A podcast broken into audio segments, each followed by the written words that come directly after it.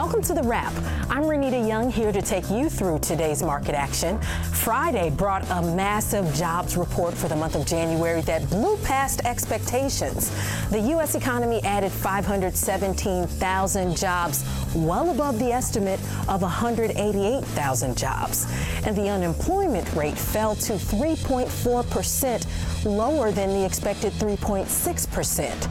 That's the lowest unemployment rate since 1969. Let's take a look at where markets closed to end the week. The S&P 500 finished the week 1.6% lower. The Dow finished the week down two tenths of a percent. The Nasdaq 100 ended the week down 3.3%, and the Russell 2000 finished out the week down nearly 4%.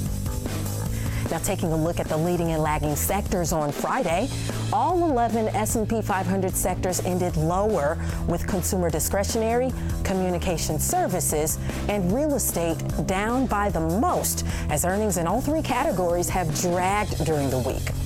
Financials, energy, and healthcare were down by the least. Now, looking at some stocks on the move, Clorox rose nearly 10% today after earnings beat expectations. The company juggled higher commodity and manufacturing costs during the quarter, but was able to boost its full year outlook due to its success with price hikes and cost cutting measures. Positive analyst reactions poured in throughout the day.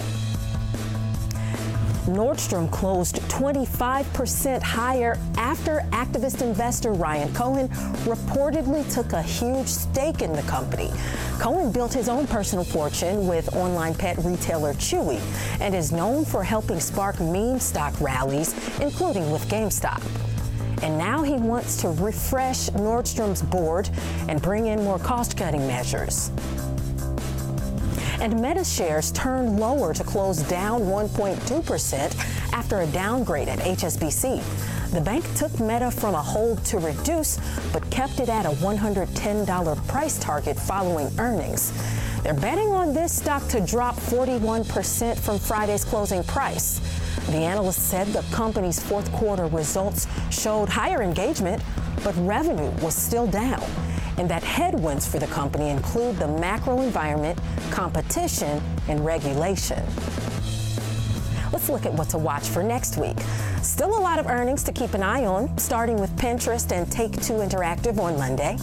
Then we've got Royal Caribbean and Chipotle on Tuesday. Wednesday brings Uber, Under Armour, and Disney. And finally on Thursday, we've got PepsiCo, PayPal, and Lyft. That'll do it for the wrap. I'm Renita Young, and remember to tune in 24 7 to TDAmeritradeNetwork.com.